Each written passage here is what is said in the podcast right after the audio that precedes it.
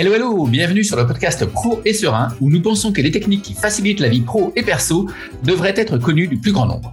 Nous testons et validons pour vous ce qui, selon nous, marche le mieux pour vous permettre de vivre votre vie selon vos propres termes.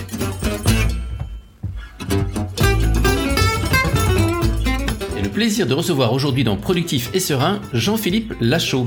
Jean-Philippe Lachaud est neurobiologiste, il est chercheur en neurosciences cognitives, directeur de recherche au CNRS, au laboratoire dynamique cérébrale et cognition, à Lyon, c'est l'INSERM, donc à Lyon. Euh, voilà, donc euh, c'est quand même quelqu'un d'un assez haut niveau. Et en fait, j'ai découvert euh, l'intérêt de Jean-Philippe Lachaud pour la méthode Getting Things Done à travers un de ses ouvrages. En l'occurrence, c'était Le cerveau attentif, donc euh, parmi les ouvrages effectivement de, Jean-Philippe, il y a le cerveau euh, attentif, donc le cerveau funambule, et puis la magie de la concentration, qui est le dernier ouvrage qui vient de sortir euh, en 2020 là chez Odile Jacob aux éditions Odile Jacob, la magie de la concentration. Et donc sans plus attendre, voici mon interview avec Jean-Philippe Lachaud autour de la méthode GTD. Alors Jean-Philippe Lachaud, bonjour. Et merci Merci euh, d'avoir accepté de, de, donner de votre temps que je sais précieux pour euh, pour intervenir sur sur notre podcast productif et serein. Euh, alors je situe, hein, vous êtes directeur de recherche à l'Inserm et vous travaillez au centre de recherche en neurosciences de Lyon. Est-ce que j'ai bon? Ouais, tout à fait. Ouais. Euh, donc vos travaux, c'est essentiellement sur les mécanismes neuronaux de l'attention et de la concentration. Et vous mettez l'effort particulièrement euh, sur ces fameuses questions que nous nous posons tous. Mais pourquoi sommes-nous si facilement distraits? Euh, Pourquoi il faut faire un effort? Et est-ce qu'il faut faire en fait un effort pour se concentrer? Et en quoi en fait euh, l'attention va améliorer la performance et l'apprentissage? Donc des questions évidemment qui nous passionnent aussi ici dans ce podcast. Et puis, ce qui a motivé aussi cet appel, c'est qu'en dehors de votre travail de recherche, vous menez une action pour, alors j'adore la terminologie, promouvoir la maîtrise douce de l'attention. Je trouve ça super, la maîtrise douce de l'attention euh, comme valeur dans la société. Parce que euh, je pense qu'on a tous entendu la phrase quand on était à l'école, euh, concentre-toi. Voilà. Et par contre, comment on fait Ça, on, fait? On sait pas. Voilà, on ne sait pas. Donc je trouvais que le voilà amener ce, ce programme-là à l'école était vraiment quelque chose de super. et donc vous faites ça à travers un programme qui s'appelle ATOL, A-T-O-L-E, pour attention à l'école. Voilà. Donc euh, c'est ce qui va nous intéresser ici. Juste peut-être un petit mot de contexte avant. Nous, on a pris connaissance, enfin on a pris, euh, j'ai pris contact avec vous parce qu'en fait, en lisant un de vos ouvrages qui est Le cerveau attentif, qui est un petit peu trapu quand même, si je puis me permettre pour le pour le tout venant euh, que je suis, j'ai découvert que vous connaissiez la méthode Getting Things Done.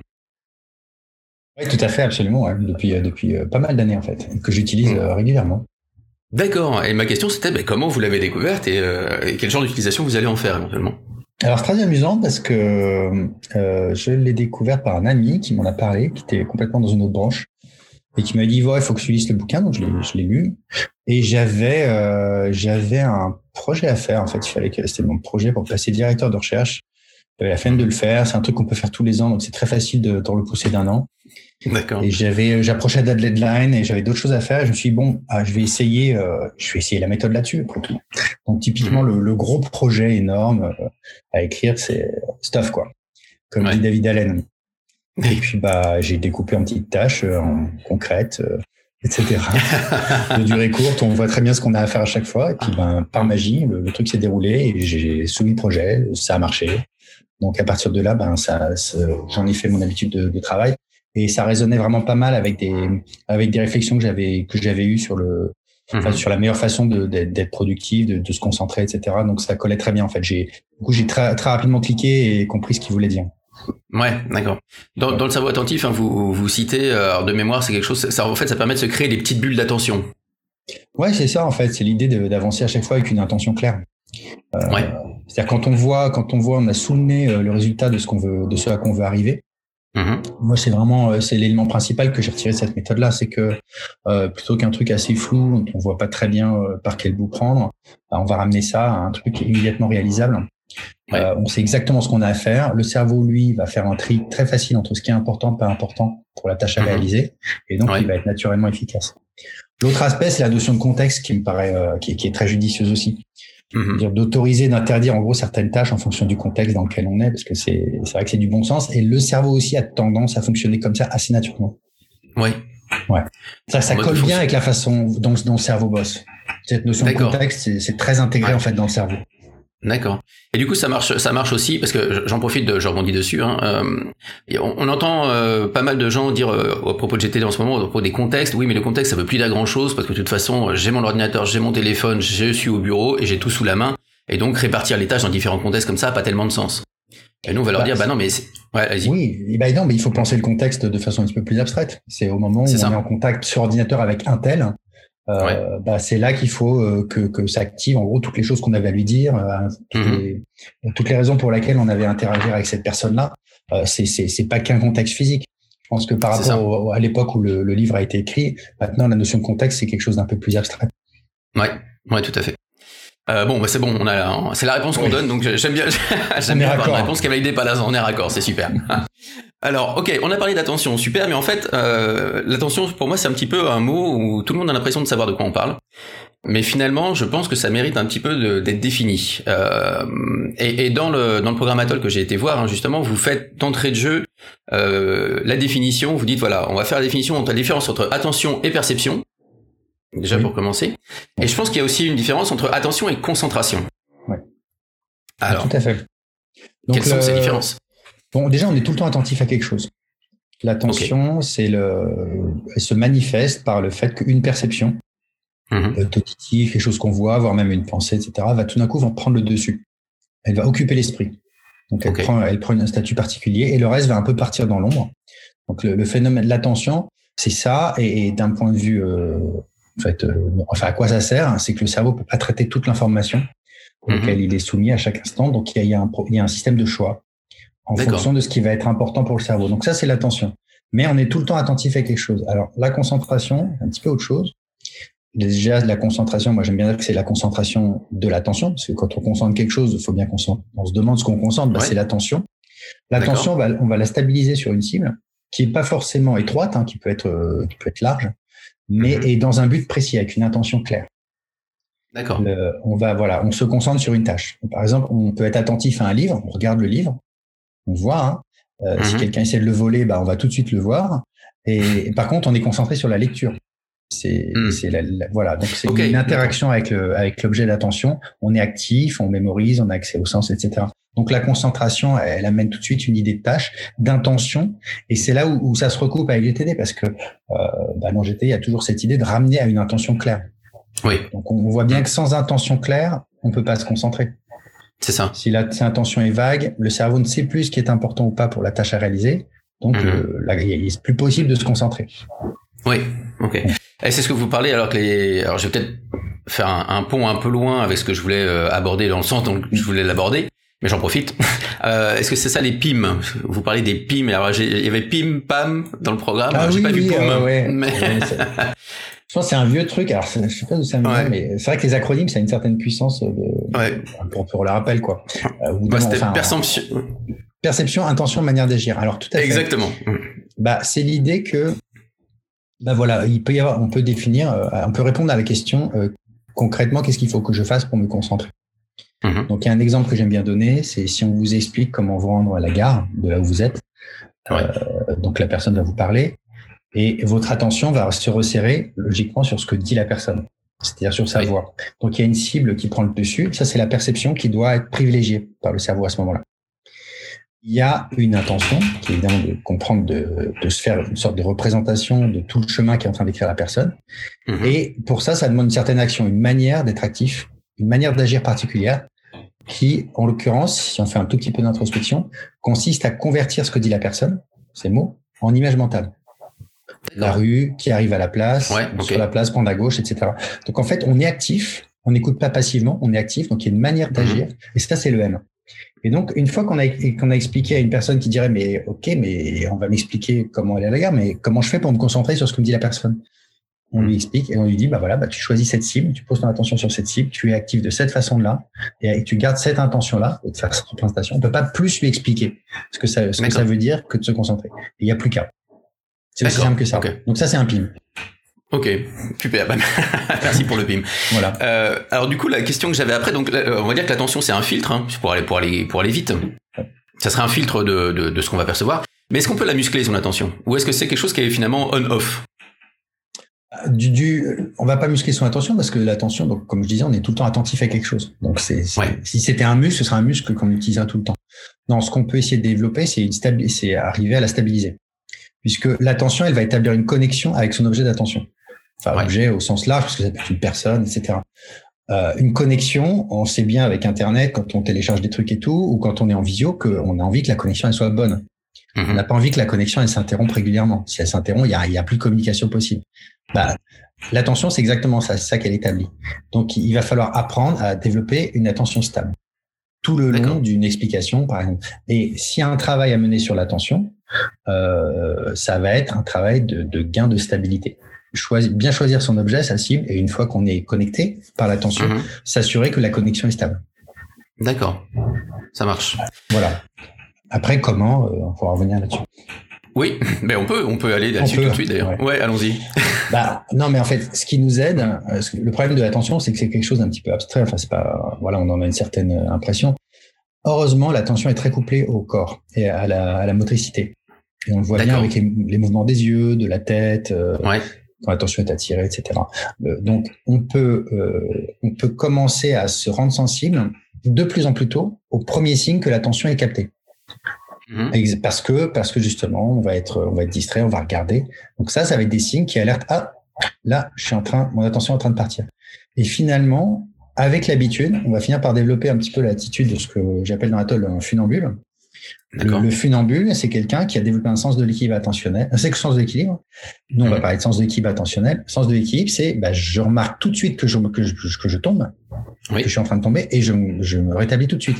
Et mhm. c'est même pas intellectuel, en fait. Au bout d'un moment, ça devient un réflexe. Donc, c'est la même idée. On développe cette stabilité. Tiens, mon regard est en train de partir, je le ramène. Ma main est en train de partir vers mon téléphone, juste comme ça, parce qu'il y a une alerte. Ok, bah, je remarque et je restabilise etc. Donc on développe comme ça progressivement, à force de répéter et de rater et de pas y arriver, on finit par développer cette stabilité-là. D'accord. Et donc oui, c'est ça, un réflexe de, de, finalement dire stop, ok quoi, stop. Est-ce que c'est ok de continuer ce que, ouais, voilà. je suis en train de faire? C'est ça, parce qu'effectivement, il faut pas résister euh, tout le temps. Parfois, c'est une bonne idée d'y aller, mais au moins mmh. d'insérer cette petite phase de, c'est même pas une réflexion, c'est euh, on jette un petit coup d'œil. Ok, où est-ce que ça mène tout ça? C'est très rapide. Hop, ok, j'y vais ou j'y vais pas. D'accord. Euh, je réponds à mon mail ou non. Oui. Et alors, euh, vous parlez aussi dans, euh, dans un TEDx, donc je donnerai les références sur le sur, le site. Hein, vous parlez du, alors moi j'ai transcrit ça en hack, le hack de l'attention, les failles de sécurité. Voilà, vous, mentionnez les failles de sécurité et le fait que justement cette ces auto-interruptions, ces interruptions de cette captation de l'attention par l'extérieur, elle est provoquée. on peut la provoquer pour de manière à capter notre attention et l'amener sur quelque chose que nous on veut parfois euh, pour le bien ou parfois pour le moins bien de la personne euh, qu'on sollicite. Oui, oui, tout à fait. Euh, comment ça marche? Voilà. comment ça marche?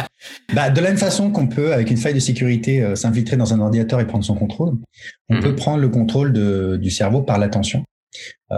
grâce avec bah, ce qu'on pourrait appeler des failles de sécurité qui en fait au départ sont des systèmes qui dans le cerveau sont là pour nous sauver la vie le premier, euh, le premier, c'est le système préattentif. Alors, qu'est-ce que c'est que le système préattentif?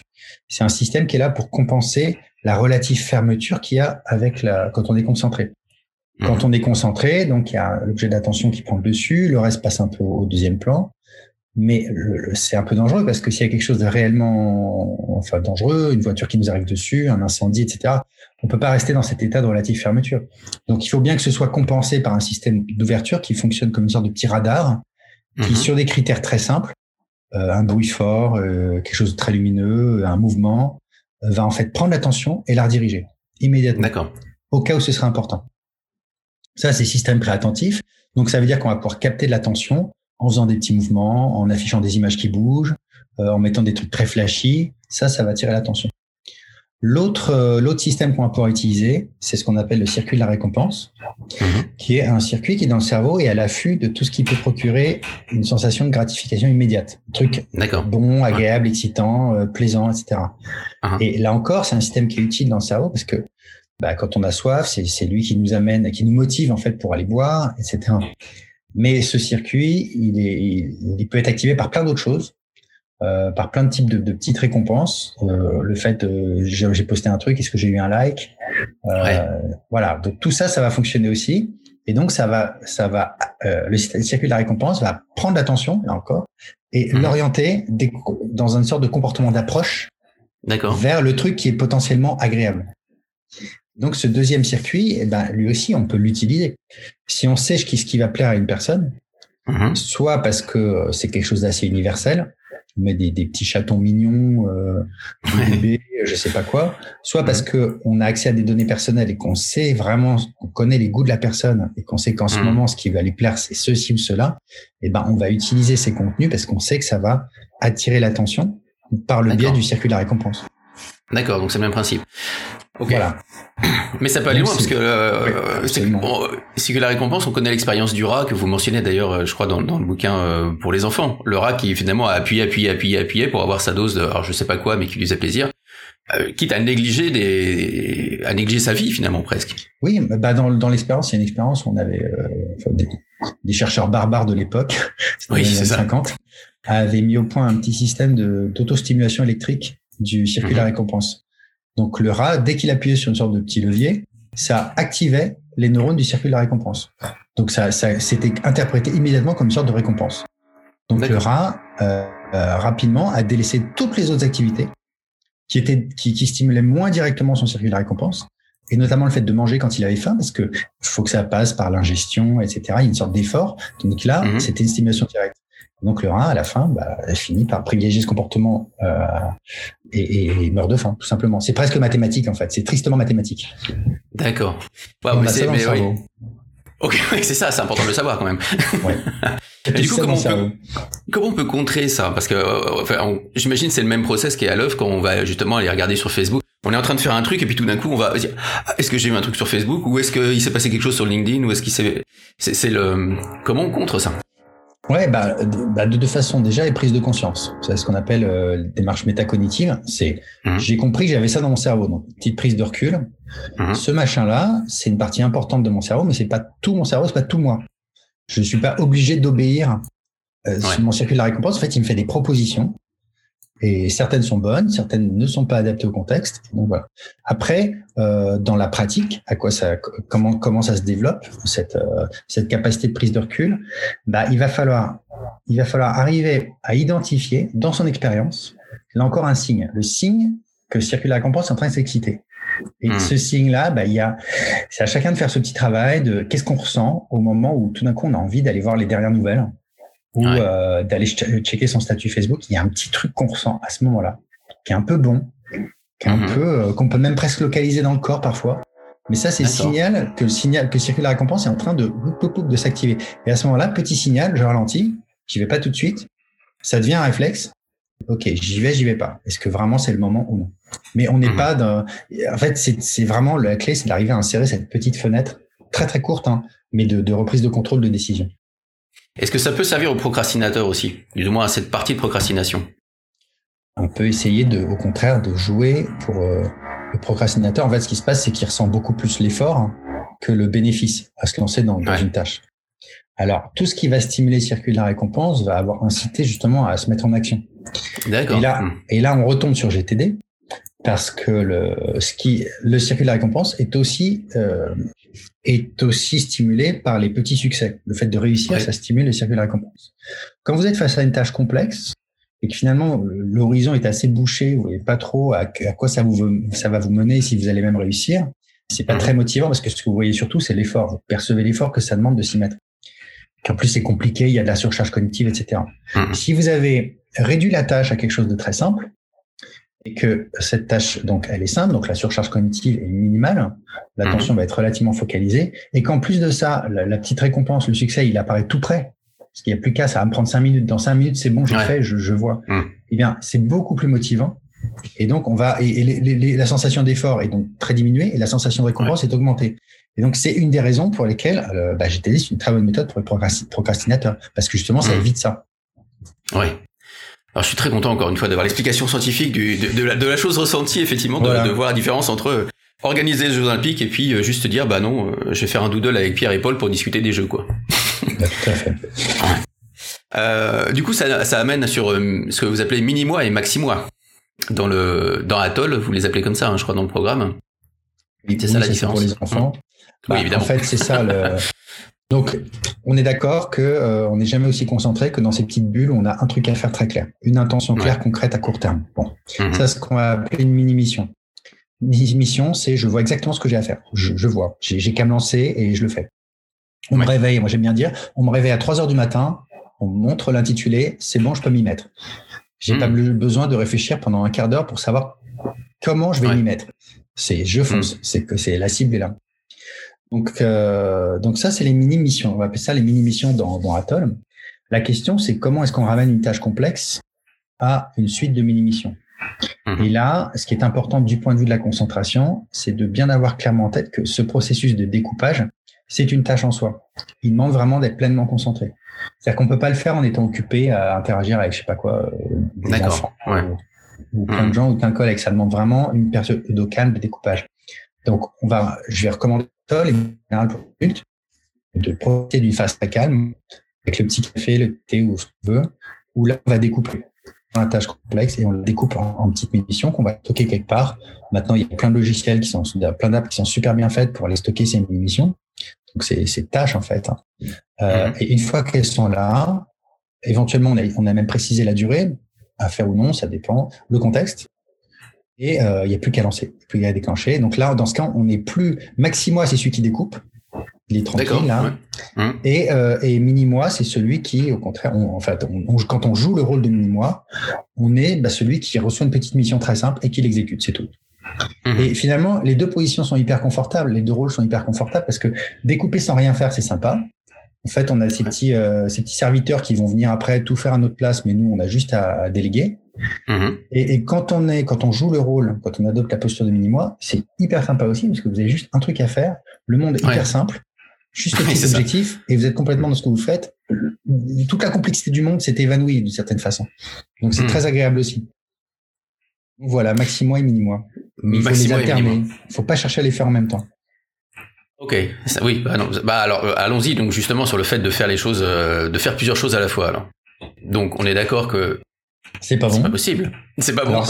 avec quand même des petites nuances parce que les gens qui nous écoutent vont dire, euh, bah moi quand même parfois j'ai l'impression. Alors la nuance mm. numéro un, c'est que si vous avez automatisé certaines choses, mm-hmm. des choses très automatisées, vous pouvez les faire en même temps que vous vous concentrez un peu sur autre chose, avec certaines limites. Hein.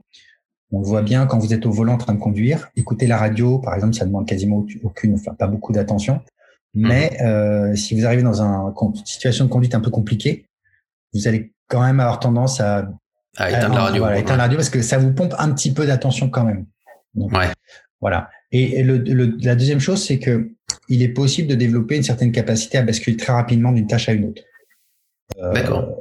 Assez rapidement. Bah, les PIM, euh, vont faire ça. Par exemple, si je suis complètement en train d'écrire quelque chose, voilà, tout d'un coup quelqu'un me parle et me dit ah tiens, je vais t'expliquer comment aller à la gare.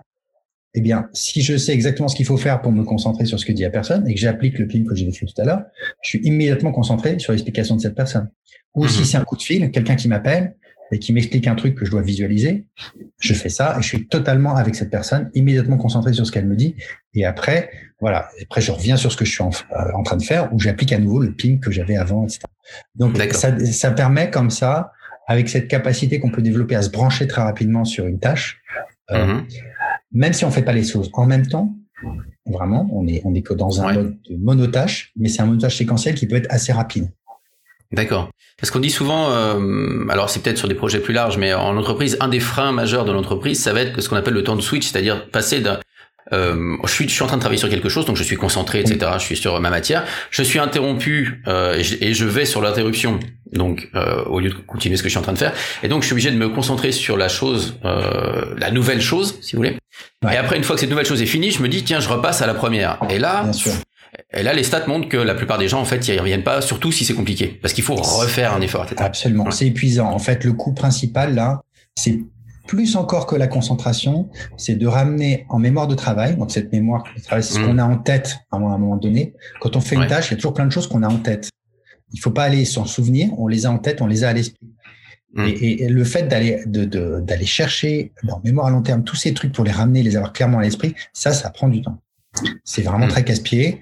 On s'en rend pas compte et c'est ça qui va prendre vraiment beaucoup de temps quand on quand on est interrompu, qu'on reprend. Alors moi, je recommande souvent et je le fais, je me l'applique euh, dans des dans des périodes où je sais que je vais être très fréquemment interrompu, parce que ça arrive dans un chercheur. Dans ce cas-là, quand je suis interrompu, j'ai mon petit mon petit euh, log quoi, mon petit mon petit journal euh, où je note carrément. Voilà exactement ce que j'aurais fait si j'avais cinq minutes de plus. J'aurais ouvert tel fichier qui est ici avec le nom du mhm. fichier. Je voulais faire cela. C'était ça que je voulais faire. Ou je voulais, corriger un bug dans tel programme, à telle ligne, dans tel bloc. Euh, uh-huh. ça me prend très peu de temps. Je note en quelques trucs. Du coup, bah, ça va me permettre de réactiver beaucoup plus rapidement. D'accord. Parce que c'est le meilleur moment, en fait. C'est le moment où vous avez tout en tête. À ce moment-là, j'ai tout en tête. Donc, je, je, je, note les informations essentielles, mais quand même assez précisément, tout ce qui me prendrait du temps à rechercher en mémoire. Donc, je l'ai là. parce que la tâche, je sais pas si je vais la reprendre dans 10 minutes ou dans deux heures, ou, demain, voire même ou la semaine d'après. Donc, mm. je réouvre ce truc. Ah ouais, d'accord, ok, j'en étais là. J'ai une vision assez claire de ce que je devais faire, de, de là où étaient des infos dont j'avais besoin, que j'avais besoin d'avoir en tête. Je les recharge. Mm-hmm. Donc, moi, je, donc ça, c'est pas dans GTD, mais euh, je trouve que c'est une très bonne pratique. Moi, ça m'aide beaucoup. Ouais. On pourrait l'avoir dans GTD. Enfin, si tu veux faire un rapport, euh, sans prêcher pour ma paroisse forcément, mais quand même un non, peu. Bien sûr. non, mais si, c'est un, un, peu comme si j'écrivais ma prochaine action finalement, celle que je peux pas continuer là maintenant, mais je, bah, vais, je vais. Ouais, c'est ça. En les détaillant, pardon, en les détaillant au maximum, quoi. Voilà, en détaillant les choses qu'il faut avoir en tête pour les faire. D'accord. Pour faire cette action. En, la contextualisant, mais c'est-à-dire pas au sens de contexte GTD, mais au sens de effectivement toutes les informations dont j'ai besoin, je vais tout mettre, je vais faire un petit package, quoi, comme ça oui, j'aurais plus qu'à ouvrir. Parce que si c'est, euh, par exemple, ah oui, il fallait que je corrige, euh, fallait que je relise tel PDF. Mais ce petit détail, hein, le fait de pas l'avoir noté, c'est le truc qui va manquer. Ah, ah oui, il était où déjà Et c'était quoi et, juste, on retrouve plus le titre. Et on va passer 10 hmm. minutes juste à retrouver, à aller dans ses mails et tout pour retrouver le titre du truc. Et 10 minutes de perdu. Tandis que si on l'avait noté, hmm. même quelques éléments qui permettent de le retrouver très facilement. Donc oui, tout à fait. Je pense que la, méthode GTD peut être euh, utilisée. Quand on raisonne en termes de petites actions concrètes, euh, uh-huh. on est mieux équipé pour reprendre, ça c'est clair. Ouais, ouais, d'accord. Mais ouais, non, je, je, note effectivement le fait de, de, mettre le maximum d'informations finalement pour avoir le minimum à retrouver derrière. Quoi. Et, et c'est en état, quoi. Voilà, il y a une jauge parce que après si c'est trop lourd, euh, mm. ça marche pas non plus. Enfin, on va pas tout écrire. Euh. donc c'est une jauge. Oui, non, c'est ça. Ouais. Voilà, et il faut que, les, que la personne qui nous interrompt à ce moment-là euh, soit capable de respecter ça, qu'il me faut deux minutes. Oui. Donc, parce que voilà, c'est jamais, faut jamais réagir au quart de tour à la seconde près. Quoi. Ouais, ouais, ouais. Ok. Euh, alors, ça m'amène à, à, des choses euh, qui sont peut-être un peu différentes. Euh, alors, si vous parlez dans le TED quand même, vous parlez de la métalimentation. Ah oui, mentalimentation. Mentalimentation. Hmm. Alors pourquoi j'en parle? Parce que bah, tout le monde est tellement obsédé par son alimentation, ce qu'on donne à manger à notre corps, on a l'impression de mm -hmm. dès qu'on mange plus des radis, ce qui est parfait vrai. Bio. Ouais. ah, ou des radis bio, ouais, c'est ça. Euh, mais euh, l'attention, c'est ce qui détermine ce qu'on donne, ce qu'on met dans sa tête, en fait, ce qui alimente mm. notre esprit, notre, notre mental. Ouais. Euh, donc il y a, y a, une sorte de, on a l'impression que les gens sont quand même beaucoup plus soucieux de ce qu'ils mettent dans leur corps que dans leur esprit. Mm-hmm. Ça semble beaucoup plus important. C'est égal, c'est tout aussi important. Et, et, donc avoir le contrôle de ce qu'on se met dans la tête et donc de ça, ce que j'avais appelé mentalimentation, bah, mm-hmm. c'est important. Donc développer son attention, parce que l'attention c'est la fourchette qui, qui permet de qui mettre les trucs dans la tête. C'est ça, d'accord. c'est comme une fourchette, l'attention. Ouais, ouais, ouais, ouais, je vois bien. Euh, alors, du coup, j'ai, euh, on a remarqué dans les formations, euh, je parle des formations spécifiquement parce que c'est un métier évidemment que, que, je connais un peu davantage, mais euh, voyez, on fait beaucoup de formations en ligne en ce moment, notamment. Euh, mais ça marche aussi pour n'importe quel type de travail. Euh, et finalement, le problème principal de la formation en ligne, c'est qu'elle a lieu sur l'outil qui est peut-être le plus interruptif possible. C'est-à-dire, c'est l'ordinateur, c'est le truc qui va vous envoyer des notifications. Voilà. Euh, ça serait quoi des bonnes pratiques sur quelqu'un qui va euh, finalement utiliser son ordinateur de manière à, être, à, à, ce que ça l'aide à son attention plutôt qu'à l'entraver? Bah là, euh, c'est un des conseils de bon sens, c'est-à-dire autant que possible mmh. couper vraiment toutes ces notifications parce qu'à chaque fois, bah, ils sont ils sont conçus pour attirer l'attention. Mmh.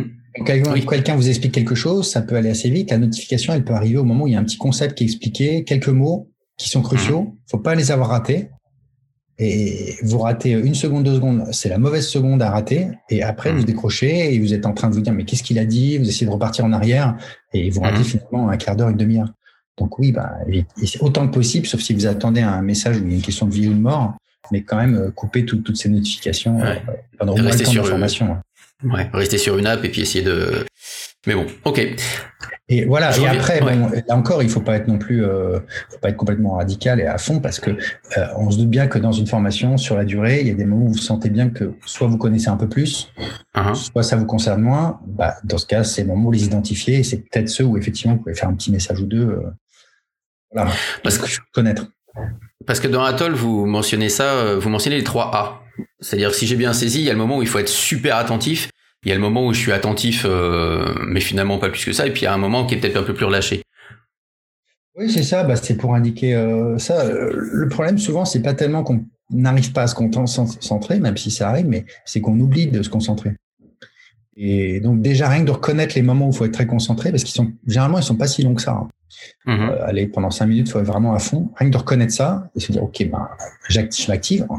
Là, on se concentre. Puis après, ben, il y a des moments plus relax, où on est plus dans une sorte d'écoute flottante, où on laisse faire les choses, on laisse faire les automatismes. Donc, c'est bien de développer cette capacité à reconnaître les moments où il faut être plus concentré qu'à d'autres moments. Et pour le coup, qu'est-ce qu'est-ce qui se passe quand on oublie ce qu'on voulait faire? Quand on oublie, que bah, ouais. son intention. Le mécanisme, ouais, qu'est-ce qui, est, qu'est-ce qui est en jeu à ce moment-là, quoi? Bah ça, c'est vrai que dans la on appelle ça des ouins. On oublie son intention. hein, fait ouin. Ouais, Et bah, c'est, euh, j'arrive dans la cuisine et, et, mince, quoi. Je, pourquoi je suis là? Ouais. Pourquoi je suis là ouais? On, a, on, tout bête, on, voit la vitre, on voit la porte, on voit le réchaud et on se dit, mais qu'est-ce que. Et ce qui se passe, en fait, c'est que bah, c'est une sorte de mémoire de travail. Hein. Quand se dit pas, ok, chercher ça. Donc, c'est, mémorisé. C'est l'avant du cerveau, cortex préfrontal, qui va activer quelques neurones qui, euh, qui enfin, quelques, quelques, milliers de neurones qui vont oui, ça. Et cette trace mnésique, euh, elle est remplacée par une autre où elle s'éteint, tout simplement. C'est, pas autre chose que ça. C'est une sorte de petite faillite de la mémoire. Euh. Et on sait que la mémoire, elle est d'autant meilleure. Enfin, la qualité de la mémoire et de la mémorisation, elle dépend de l'encodage. Donc, l'encodage, c'est quoi? C'est au moment où j'ai l'intention. Souvent, c'est juste une sorte de petit flash, une petite flash uh-huh. de ce qu'on veut aller chercher, de ce qu'on veut faire mais on peut la jouer pour se faire une petite représentation visuelle un peu plus complète. On, se fait bien l'image de ce qu'on cherche. Et éventuellement, on s'imagine en train de manipuler. Ça prend pas mhm. beaucoup plus de temps, deux, trois secondes à peine. Et puis, euh, bah ça va, en fait, la trace mnésique va être plus forte parce qu'elle a, le truc a été mieux encodé. D'accord. Alors ça me rappelle quelque chose que j'avais appris quand j'étais euh, ado. Euh, alors j'avais j'avais eu les techniques du docteur Vitos, mais je crois pas que ça soit lié à ça. Mais j'avais plus des techniques sur euh, effectivement pour pour mémoriser un texte, pour mémoriser quelque chose, on va essayer de construire des images et on va les rendre les plus euh, les plus lumineuses possibles ou les plus les parfois les plus outrancières ou les plus bizarres possibles, de manière à justement mieux les retenir. Ouais, tout à fait, parce que déjà, bah, du coup, pour faire ça, il faut être très concentré sur ce qu'on a à mémoriser, donc plus de plus d'attention, donc mhm. une, plus grande mémorisation. Et puis surtout, on va faire des liens, on va faire des liens avec d'autres choses. Si on fait un lien avec de l'émotionnel, euh, si on, euh, je sais pas, si on s'imagine un numéro de téléphone et qu'on s'imagine presque le toucher, saisir les, les, numéros avec les, bah, les, les, plein de sens euh, vont être mis en jeu et du coup, la, la race va être, va être mieux consolidée par, en ajoutant tous ces sens aspect auditif, euh, tactile. Moi, je fais ça fréquemment, tout à fait. Mmh mmh. Oui, c'est intéressant, ça pose les rapports entre entre l'attention et le corps, euh, et vous en parlez aussi dans Atoll, puisque vous faites, il y, a beaucoup de choses que vous ramenez d'abord à la perception, donc par le corps, le ressenti, avant de passer au mental.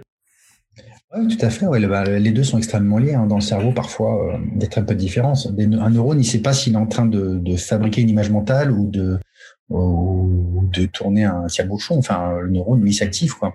Et, hmm. même, euh, on peut, on peut s'imaginer, il y a même des, des, des formes de rééducation motrice. On s'imagine faire des mouvements mentalement. Et ça va, euh, ça va sculpter les réseaux moteurs, ça va les, les, les renforcer et finalement on va, on va être rééduqué plus vite que ça, euh, plus vite que si on ne le faisait pas. Donc en fait, l'imagerie motrice, l'imagerie mentale, etc. Toutes ces actions mentales, elles sont en fait très très liées au corps. Ça me rappelle cette euh, expérience que vous connaissez peut-être. C'est une équipe euh, américano-japonaise, je crois, qui avait fait ça sur les jongleurs, euh, qui avait qui avait mis dans un IRM fonctionnel des, des jongleurs euh, professionnels en leur demandant d'imaginer le jonglage. Ouais. et puis ensuite a mis des gens qui connaissaient rien du tout au jonglage, hein, a reproduit les impulsions électriques ou quoi. J'ai pas le détail, mais enfin le principe c'est ça. Et ensuite de quoi ces gens qui ont, qui, qui ont ces gens amateurs, on va dire, ont appris beaucoup plus vite le jonglage. Ouais, d'accord. Ils ont, oui, l'idée c'était de restructurer les, de recréer en fait le même type d'activation que celui qui marchait chez les ah. jongleurs. Mm. Ok, c'est un petit peu la limite de ce qu'on peut faire en, en, imagerie, etc. Mais bah, ça montre bien, voilà, ça va dans, cette, dans le cadre de cette idée, quoi. Ouais. Alors sur Atoll précisément, le programme donc il existe depuis? Ah, on a commencé 2004, allez vraiment 2016, 2015-2016 à peu près. Ouais. Et on a commencé avec une trentaine de classes au début. Ensuite, c'est monté à 80, 450 euh, d'année en année. Et puis là, euh, le programme, il est en téléchargement libre. D'accord. Il suffit de taper programme Atoll dans donc A-T-O-L-E sur Google mhm. ou autre. Vous allez tomber dessus. On laisse une adresse email, on récupère. Et on en est à une cinquantaine de téléchargements ou une centaine de téléchargements par semaine. Depuis un an et demi. Donc ça commence à ça commence à faire beaucoup. Euh, mhm.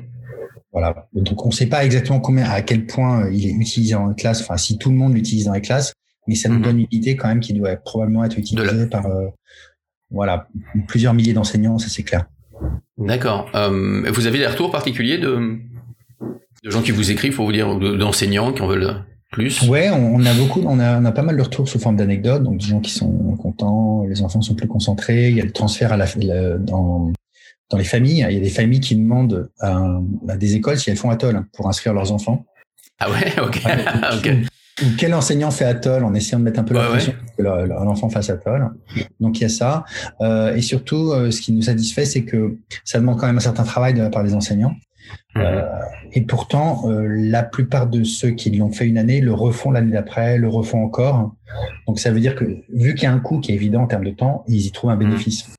Donc ça, c'est la meilleure indication pour nous que, que, que, ça, que ça leur parle. Plus bah, tous les retours positifs qu'on a sous forme verbale. Quoi.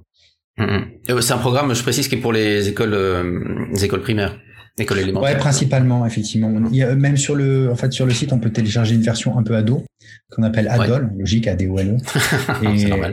et, et qui en fait finalement, mais, mais tous les outils que, que qui sont expliqués dans Atoll et dans Adol, en fait, s'appliquent parfaitement à l'adulte aussi. En fait, c'est pour tout le monde, quoi.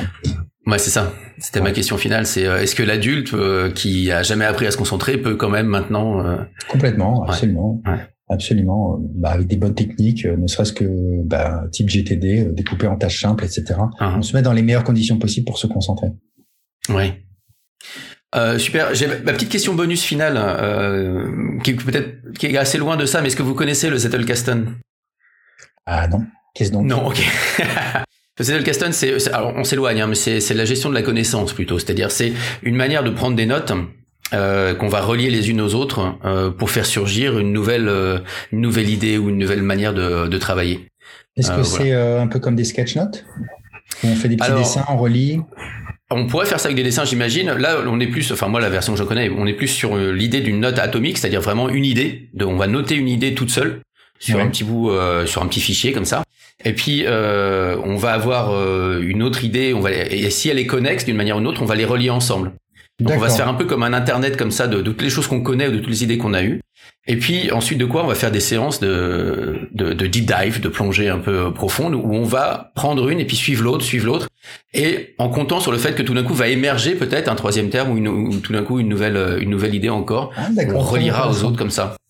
Donc il y, y, a cette idée de mind mapping mais, mais sans l'arborescence nécessaire, avec une, des connexions qui sont beaucoup plus euh, beaucoup plus larges, on va dire. Ouais, ouais, c'est ça. Presque en trois, enfin en, en, multidimension quelque part. Parce que je peux après, je peux faire des croisements par thème. Je peux je peux avoir des notes qui vont être des, euh, des, des comme des tables de matière vers différents types de notes aussi. Euh, enfin voilà, l'idée c'est de mélanger un petit peu tout ce qu'on tout ce qu'on sait pour faire surgir des rapports qu'on verrait pas sinon aussi. Ouais, c'est c'est c'est bien. Ça, bah là encore, hein, je pense que ça, ça, ça me parle immédiatement en termes de de fonctionnement mmh. cérébral. Il y a des structures, euh, des structures autour de ce qu'on appelle l'hippocampe. Là, c'est au bout du lobe temporal. Euh, ouais. Et, et, là-dedans, en fait, il y a plein de, de, de, neurones qui réagissent à des concepts, donc des concepts, donc des idées. Et tout ça est connecté de façon un peu bizarre. Et ce qui fait qu'un concept va en appeler un autre. Et, et, et tout, c'est un peu comme ça qu'émergent les, les, des relations entre des trucs qui paraissent pas liés, mais qui vont l'être parce que même d'un point de vue neuronal, en fait, il y a des, il y a des connexions réelles qui s'établissent. D'accord. Euh, ça, colle bien avec cette espèce de petite galaxie où ça interagit entre, entre étoiles, quoi. Ok. Ok, super. Bon bah écoutez, merci, euh, merci Jean-Philippe pour pour cette plongée dans le dans l'attention et dans le cerveau. Euh, merci beaucoup, c'était un plaisir. voilà. Et puis je renverrai les, les auditeurs vers donc vers les sites Atoll. Hein, on va envoyer tous les liens, vous aurez tous les documents à tout le monde. Et puis et puis voilà. La plutôt, enfin, mentionné peut-être euh, tout à l'heure titres de l'attention. Euh, j'ai sorti La magie de la concentration. La magie de la concentration. Ok, je, ne savais pas, autant pour moi. Hein. La magie de la concentration, le, but c'était d'avoir un, que, en famille, pour soi-même, même pour soi-même, à partir de petites activités qu'on puisse faire même autour d'une table, avec euh, je sais uh-huh. pas, un rouleau de sopalin, un verre, des cuillères, qu'on puisse comprendre que, comment fonctionne l'attention, la concentration, et qu'on développe une réelle maîtrise. Ah Donc c'est ça, c'est sous forme d'un petit dialogue entre un, entre un, jeune et puis un adulte et, ça progresse avec des petits dessins. D'accord. La magie de la concentration chez Audi Jacob, c'est la petite, euh, voilà, les deux minutes de pub. Ah super, non mais avec plaisir. Sachez que ça existe. Euh, bah oui, bah oui. Puis je sens que j'ai une nouvelle activité euh, familiale qui vient de, qui vient d'arriver là. Donc merci. merci beaucoup Jean-Philippe. Pro et c'est fini pour aujourd'hui. J'espère que l'épisode vous a plu. Si c'est le cas, n'hésitez pas à vous abonner, à en parler autour de vous et pourquoi pas à nous laisser un commentaire soit sur votre plateforme préférée, soit même sur le forum du site www.proetserein.com qui est en accès libre à la lecture. Restez pro, restez serein et nous vous retrouvons au prochain épisode.